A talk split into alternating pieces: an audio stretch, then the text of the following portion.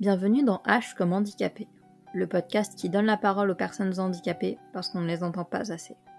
Je m'appelle Hermine, j'ai 28 ans, je ne suis ni journaliste ni spécialiste.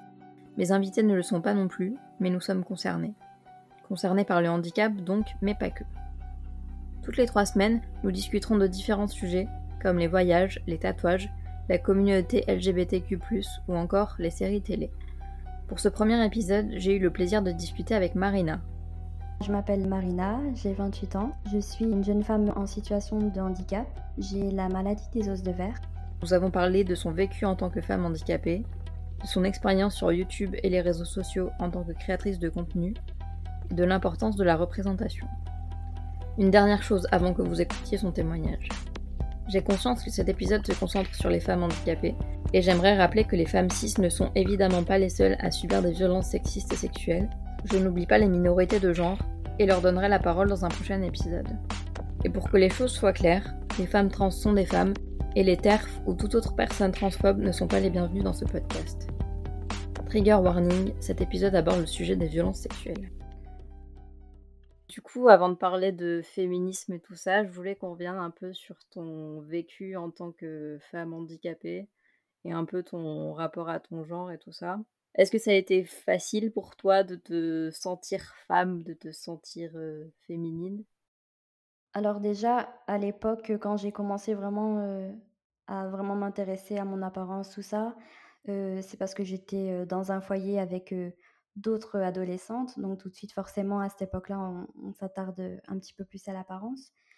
Mais c'était difficile pour moi de vraiment de me projeter et surtout que pendant cette période, forcément, on se cherche un petit peu une identité, un style. Et c'était vraiment difficile dans mes souvenirs parce que, en fait, toutes les personnes avec qui je parlais avaient des exemples, des représentations. Et moi, c'est vrai que bah, j'étais là, je me disais, ouais, ok, mais qui, qui me ressemble en fait? Je ressemble à qui? Où suis-je? Et c'était difficile pour moi. Alors, je me sentais bien dans ma peau, ça, il n'y avait aucun problème. Mais c'était difficile de, de, me trouver et d'avoir ma place, de me sentir vraiment, euh, de, bah, de, de, trouver une place tout simplement. Ouais, je pense que c'est ça. Alors ensuite, euh, maintenant c'est différent parce que maintenant déjà j'ai plus le même âge et forcément j'ai évolué, j'ai grandi et je me suis trouvée euh, en tant que femme. Donc forcément c'est différent. Mais je pense par exemple qu'une personne adolescente à notre époque en 2021, c'est peut-être un petit peu plus facile parce qu'il y a, grâce aux réseaux sociaux, il y a plus de, de représentation, tout ça. Maintenant, il y a, beaucoup, il y a beaucoup de supports. Maintenant, il y a YouTube, euh, il y a vraiment euh, des personnes euh, très différentes les unes des autres qui s'expriment. Et c'est ça, en fait, qui est intéressant. Avant, il n'y avait rien. Enfin, il y avait des skyblogs, mais c'était toujours le même type de personnes et c'était pas très, très creusé, recherché. Enfin, voilà, c'était c'était pas forcément des outils utiles comme on a maintenant. Est-ce que tu aurais des anecdotes sur ta vie en tant que femme handicapée dans la société qui pourraient illustrer un peu tout ça? Donc moi je le ressens comme ça et c'est que ma vision personnelle des choses, mais c'est à double tranchant, c'est-à-dire que soit on, on va m'infantiliser mais vraiment à fond, c'est-à-dire vraiment me considérer comme et me traiter comme une enfant, voire euh, parfois j'ai même pas euh, mon mot à dire. Ou soit au contraire, on va, pour certaines personnes, bon ça c'est des cas euh, assez particuliers, où on va vraiment me sexualiser ou me considérer comme, ouais voilà, comme une femme, femme objet parce que j'ai une particularité et que forcément ça, ça attire certaines personnes. Et c'est très compliqué en fait parce que je pense qu'il faudrait un juste milieu, juste qu'on me considère comme une femme, en tant que femme et c'est tout une femme qui a des choses à dire et qui veut vivre sa vie bah, comme toutes les autres personnes, tout simplement. Sans euh, qu'on me considère comme une enfant ou qu'au contraire, on me considère comme une sorte de chose malsaine, en fait. Parce que l'hypersexualisation, quand on la demande pas en plus. Ouais, t'as déjà eu affaire à des fétichistes et ce genre de personnes? Alors, dans la vie de tous les jours, oui, j'en ai rencontré. Et depuis que je fais du contenu sur Internet, ça a explosé. C'est Ouais, beaucoup de messages, de demandes de photos, mais pas forcément de messages insultants, mais des personnes, voilà, qui qui me disent que, que vraiment que leur truc, c'est les personnes en situation de handicap, qu'elles adorent ça. Après voilà, je respecte, mais heu, j'estime que moi, j'ai pas fait la démarche de demander aux autres, donc je vois pas pourquoi on viendrait m'importuner comme ça, heu, en m'interpellant, en me disant: «Ouais, au fait, toi, heu» non, non, pas du tout, en fait. Je fais juste mon contenu et c'est tout. J'ai pas envie qu'on vienne me parler de ça. Ça m'intéresse pas du tout. Tu as eu une chaîne YouTube pendant presque 3 ans? Quel genre de commentaires ont reçu tes vidéos? Parce que, tu parlais quand même beaucoup de handicap. Et ben, étrangement, j'ai eu beaucoup, beaucoup de de retours positifs, heu, concernant mes vidéos. J'ai eu beaucoup de questions par contre, surtout, heu, un public valide qui était très intéressé, heu, pour, heu, voilà, pour apprendre, pour que je parle, de tout un tas de sujets. Donc je parlais de sexualité, je parlais de de mon quotidien, je parlais de la maladie, plus spécifiquement ma maladie ou, de handicap, plus globalement en fait, donc avec toutes ces problématiques et également, parce que ça, c'est vraiment un point, sur lequel je veux vraiment, appuyer, je veux dire, c'est que je j'ai très envie de montrer également que les personnes handi ont peut-être des problématiques, mais font et ont les mêmes, le même quotidien que les autres en fait, hein, tout simplement et c'était ça aussi qui que j'avais envie de transmettre, à travers la chaîne et que les gens avaient envie de voir, également. Mais là-dessus, j'avais pas de problème sur ma chaîne, j'avais beaucoup de de bonnes ondes et tout. C'était c'était bien. Bon après pas toujours. D'ailleurs, on va en parler, heu, pour la suite parce que j'ai vu qu'il y avait une petite question, heu, là-dessus. Mais ça va, globalement, ça va. Et du coup, tu as arrêté ta chaîne il y a quelques mois? J'ai arrêté ma chaîne, heu, tout simplement parce que c'était beaucoup, heu, d'investissement, personnel et surtout, qu'il y a quelque temps, enfin il y a un an, on m'a détecté une, une maladie, au niveau de mon rein. J'ai subi plusieurs interventions. Ça a été très, très, heu, compliqué et j'ai été très fatiguée, vraiment. Plus, bon, la la pandémie, heu, tout ça, ça a été, ça a été compliqué et ça me demandait trop, trop d'investissement et surtout que maintenant, là, faut avouer, il faut dire la vérité, enfin, je suis assez transparente là-dessus et je l'ai été avec mes abonnés. C'est que, quand on fait du contenu et qu'on voit que la plateforme met toujours en avant le même type de contenu et que même ses propres abonnés, heu, voient pas forcément, bah, les vidéos, c'est un petit peu un petit peu navrant, quoi, parce qu'on travaille, on s'investit pour que des personnes, heu, puissent, être informées sur un sujet important et même nos propres abonnés n'ont pas la vidéo dans leur, fil d'actualité. Donc ça c'est décourageant à force, c'est très décourageant. Là, on va se rapprocher un peu plus du féminisme et on va parler de MeToo. Voilà donc heu, c c'était ça les commentaires négatifs justement dont je faisais référence il y a 2 minutes. J'ai suivi tout ce qui s'est passé, heu, à l'époque sur, heu, sur Twitter et voilà, j'ai subi, vraiment quelque chose de, bah, de traumatisant, encore aujourd'hui, tant c'est des années, des années plus tard et j'étais assez, j'étais sur la réserve. J'avais envie d'en parler et à la fois, mmh, j'avais pas trop envie de d'exposer ça, heu, sur internet, surtout que je voyais que malheureusement, il y avait le revers de le retour de bâton plutôt. Par exemple, il y avait des gens qui s'exprimaient et qui témoignaient, heu, vraiment de de traumas, heu, terribles et je voyais qu'ils se faisaient complètement mais laminer, sur la place publique. Donc j'avais un petit peu peur et finalement, en parlant avec des proches, j'ai décidé de faire la fameuse vidéo et malgré voilà le le témoignage, il y avait pas de de malveillance. C'est-à-dire que, voilà, j'avais pas, heu, je jugeais pas la personne, même si cette personne a fait des choses, terribles. J'avais vraiment un discours et ce discours, c'était vraiment j'appuyais sur le fait qu'il fallait en parler pour justement éviter, que le sujet soit tabou et qu'il y ait justement plus de précautions et des gens qui soient plus vigilants autour, heu, voilà, des agressions, heu, sexuelles, tout ça.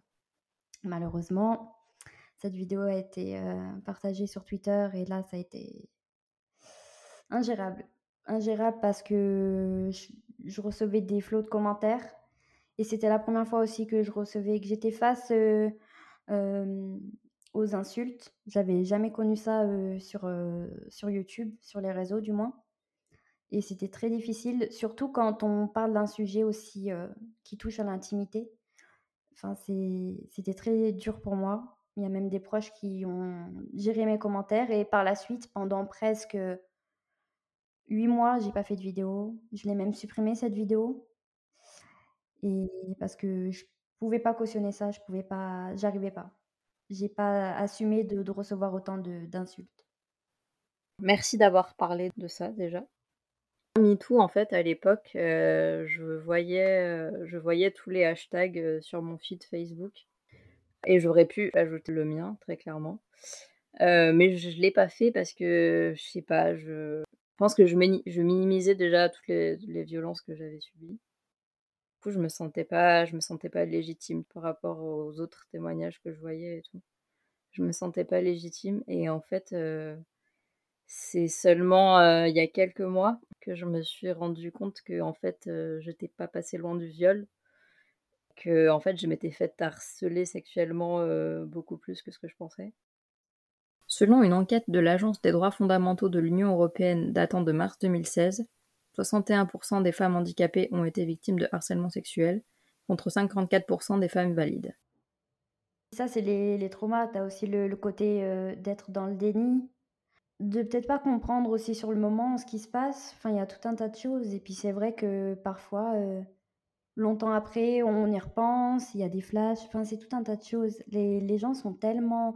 Enfin, les gens qui n'ont pas euh, connu ça, qui, qui, ont eu la chance de ne pas vivre des, des, choses aussi traumatisantes, ne peuvent pas comprendre l'impact que ça a et surtout que ça a, pas que sur l'instant, que ça a sur, euh, sur le long terme. C'est ça en fait qui est très difficile. Il y a des périodes où tu deals facilement avec ça, d'autres un petit peu moins et d'autres pas du tout.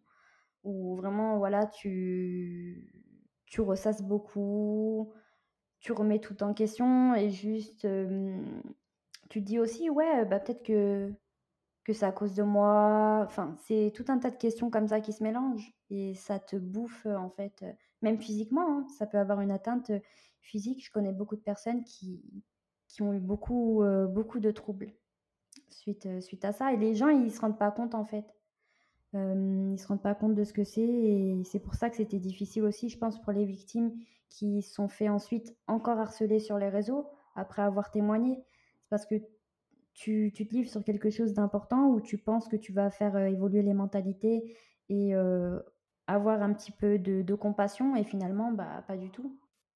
Depuis 2015, l'association Femmes pour le dire, Femmes pour agir a mis en place la permanence Écoute violence femmes handicapées, une ligne d'écoute et d'accompagnement pour les femmes handicapées victimes de violences. Un lien vers toutes les informations concernant cette ligne est disponible sur le site du podcast hcommandipodcast.fr. Bon là du coup on va passer dans le, dans le côté féministe de la force. Déjà, est-ce que tu te considères féministe? Oui, oui, oui, oui. De mais depuis toujours, je pense. Ah ouais? Comment comment t'es arrivée un peu à t'intéresser au féminisme? bah, déjà, je me suis toujours intéressée, à ça et puis en plus de ça, moi, ce qu'il faut savoir, c'est que j'ai 4 frères et c'est vrai qu'à un moment, on est dans l'enfance, tout ça, tout se passe bien et à un moment, on commence à être ado, à avoir des le corps qui change, etc., etc. Et je me souviens très très bien, c'est que mes frères avaient tout d'un coup un statut particulier et moi un statut encore différent, c'est-à-dire qu'ils pouvaient par exemple s'habiller d'une telle manière, se comporter d'une telle manière. Et moi, c'est vrai que, alors attention, parce que je sais qu'elle va m'écouter et c'est pas du tout contre elle, mais ma maman tout de suite, elle était plus protectrice envers moi. Elle disait Surtout, euh, ne, ne, te mets pas comme ça. Surtout, ne t'habille pas comme ça. Surtout, euh, fais attention, euh, faut que tu tiennes comme ça parce que tu es grande maintenant. Sous-entendu, je pense que c'était vraiment pas la malveillance. Elle voulait vraiment me protéger parce qu'elle voyait forcément que j'étais une jeune femme, enfin une jeune fille à l'époque, que mon corps changeait et peut-être qu'elle voulait me protéger aussi. Moi, c'est ça avec du recul. Et c'est vrai qu'à ce moment-là, j'ai commencé à me poser énormément de questions, à me comparer beaucoup à mes frères et à me dire, bah en fait, euh, puis après, voilà, on connaît tous euh, au collège, tout ça, quand on commence à changer, les réflexions aussi qu'on peut avoir, tout un tas de choses dans ce, dans ce genre. Et c'est comme ça que j'ai commencé vraiment tout de suite à m'intéresser au féminisme. J'avais pas forcément le terme à l'époque pour, pour vraiment, j'avais pas les mots. Je disais pas je suis féministe, tout ça, mais je l'étais quand même déjà un peu. Maintenant, encore plus. ouais, je crois que ça s'arrange pas en vieillissant. voilà, c'est ça. c'est clair.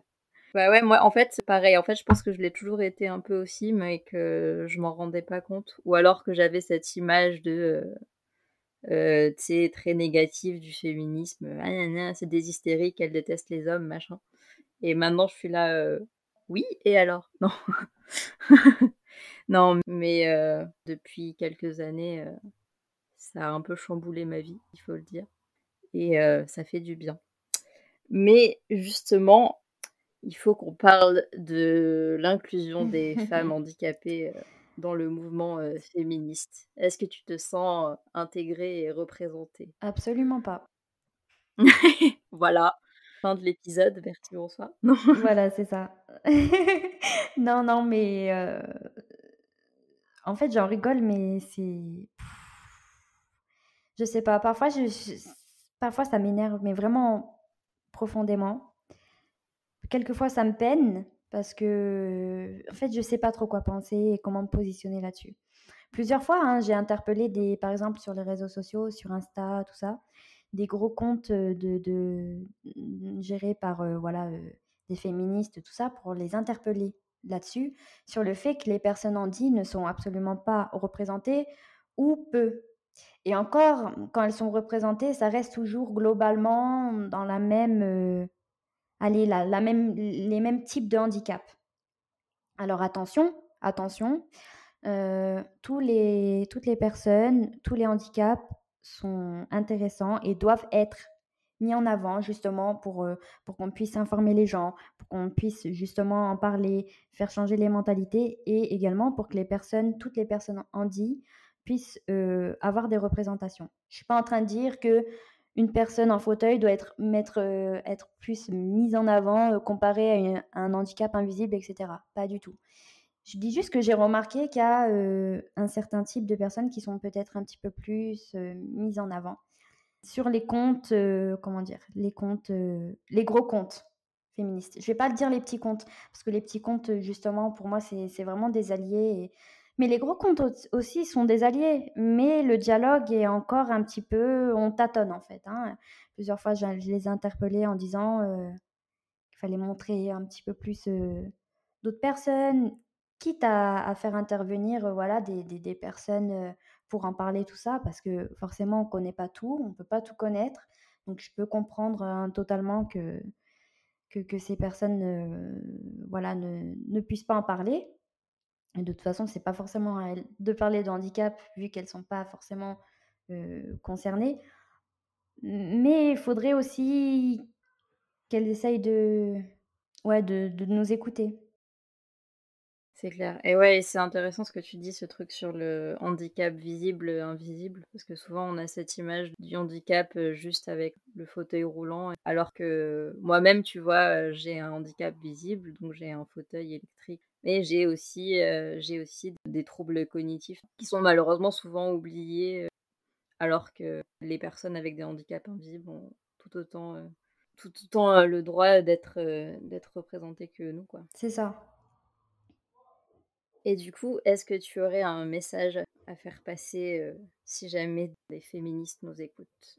C'est exactement en fait ce que, ce que je répète tous les jours sur les réseaux en fait, c'est que on a besoin d'être entendu, compris et aidé. Alors quand je dis aider, je parle par exemple, voilà, les gens qui, qui parlent sans arrêt de féminisme, qui parlent d'entraide, de sororité, de tout un tas de choses. on a besoin justement qu'on soit mis en avant, qu'on essaye d'établir un dialogue, de construire des choses. Vraiment, je pense que c'est très important. Alors moi, je fais plus de vidéos sur YouTube, mais je continue à faire du contenu sur TikTok, récemment sur TikTok et toujours sur Instagram. Et j'ai également créé avec euh, Anaïs du compte Instagram et du blog Blogueuse à roulette. On a fait un compte qui s'appelle, hem, Atypiquement belle, où on met en avant, heu, des personnes en situation de handicap, mais pas que, parce que justement le but pour nous c'est de aussi de de d'inclure d'autres personnes, hein, parce que justement si on demande à d'autres personnes de nous entendre et de nous mettre en avant, c'est pas pour ensuite, heu, voilà compartimenter et écarter d'autres personnes, hein, heu, qui ont besoin également de de témoigner, d'être entendues et cetera. Mais ouais, c'est vraiment ça en fait, je pense. On a besoin de représentation, on a vraiment besoin de ça. C'est très, très important. Je pense que je pense que la représentation, on se rend pas compte à quel point c'est important jusqu'à ce qu'on commence à voir des gens qui nous ressemblent, heu, dans les médias et tout ça, heu. Je me rappelle, heu, la première fois que j'ai vu la série, c'est une série qui s'appelle, Special.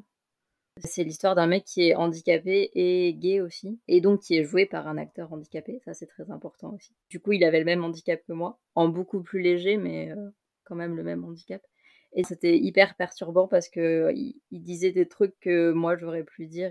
En même temps, ça faisait vachement bien, en même temps, c'était hyper bizarre. Bah oui, forcément, parce qu'on n'est pas habitué. Totalement, mais c'est vraiment hyper important, ouais. Du coup, ça fait d'ailleurs une super transition parce qu'on arrive à la dernière question qui est, heu, aurais-tu des recommandations culturelles type, heu, film, série ou livre ou podcast, heu, sur le sujet? Alors, heu, film, série, non, absolument pas, parce que les rares films, malheureusement, qui, que j'ai vus, alors, heu, il y en a sûrement des très intéressants que je connais pas du tout, mais c'est vrai que j'ai beaucoup de mal, heu, de voir des séries ou des films qui parlent de handicap parce que j'ai toujours l'impression que c'est un petit peu la même timeline. C'est la personne handi qui est aigrie, qui peut rien faire et qui d'un coup, heu, a un aide-soignant, ou une aide-soignante, valide qui arrive et qui va, ouvrir, sa vie, lui lui offrir, une vie extraordinaire et c'est ça qui me fait délirer. En plus, heu, joué par, heu, des personnes valides.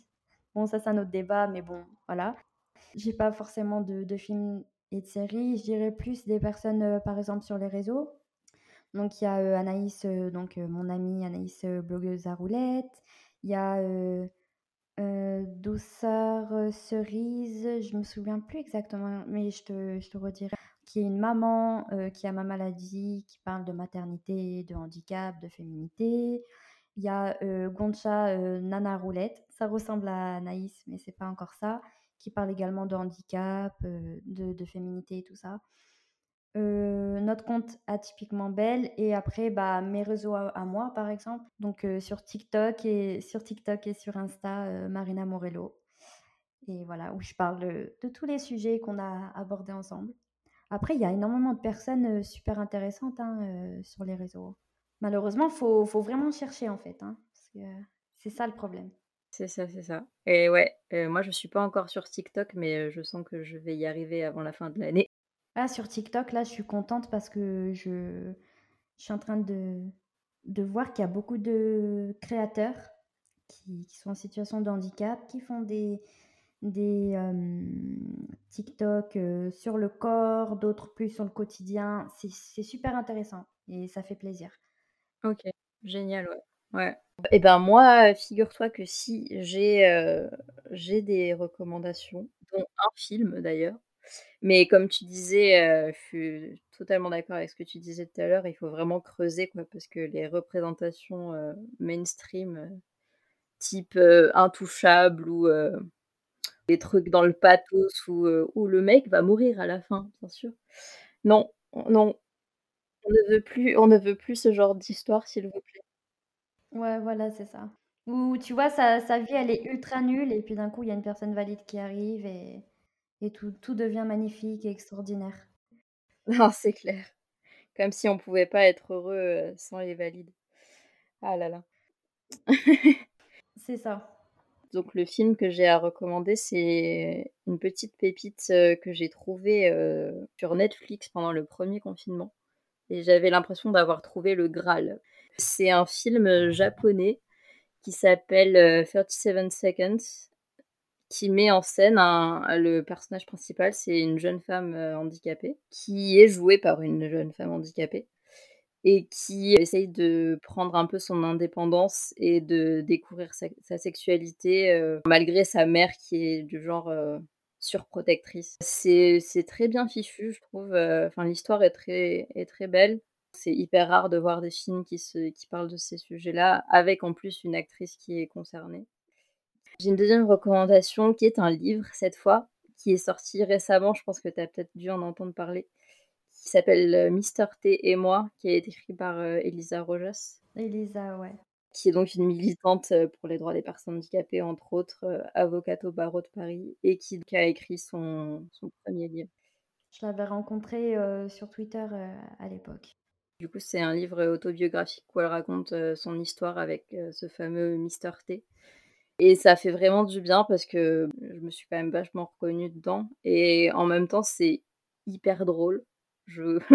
Je, crois que j'ai rarement autant ri en lisant un livre. Mais c'est toujours, c'est toujours politisé.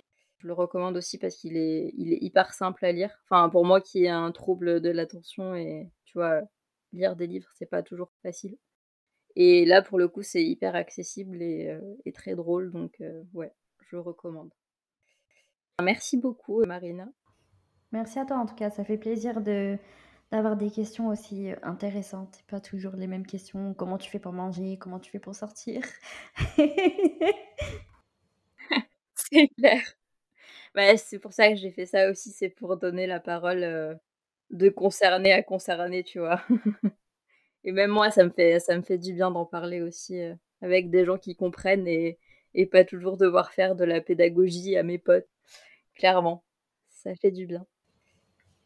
Et merci à vous d'avoir écouté ce premier épisode de H comme handicapé. Merci à l'illustratrice Dandy Doodless pour le logo. Merci à mon frère Julian Garnier pour le site web hcommandipodcast.fr, site sur lequel vous pourrez retrouver la retranscription de cet épisode en français et en anglais mais aussi toutes les recommandations culturelles et références citées dans cet épisode. Vous pouvez suivre l'actualité du podcast via Instagram sur le compte Podcast. Et si vous avez des questions ou si vous voulez me dire ce que vous avez pensé de ce premier épisode, vous pouvez aussi m'écrire à l'adresse hcommandipodcast.gmail.com. En attendant, on se retrouve le 29 mars pour l'épisode 2 où on parlera de voyage quand on est en situation de handicap.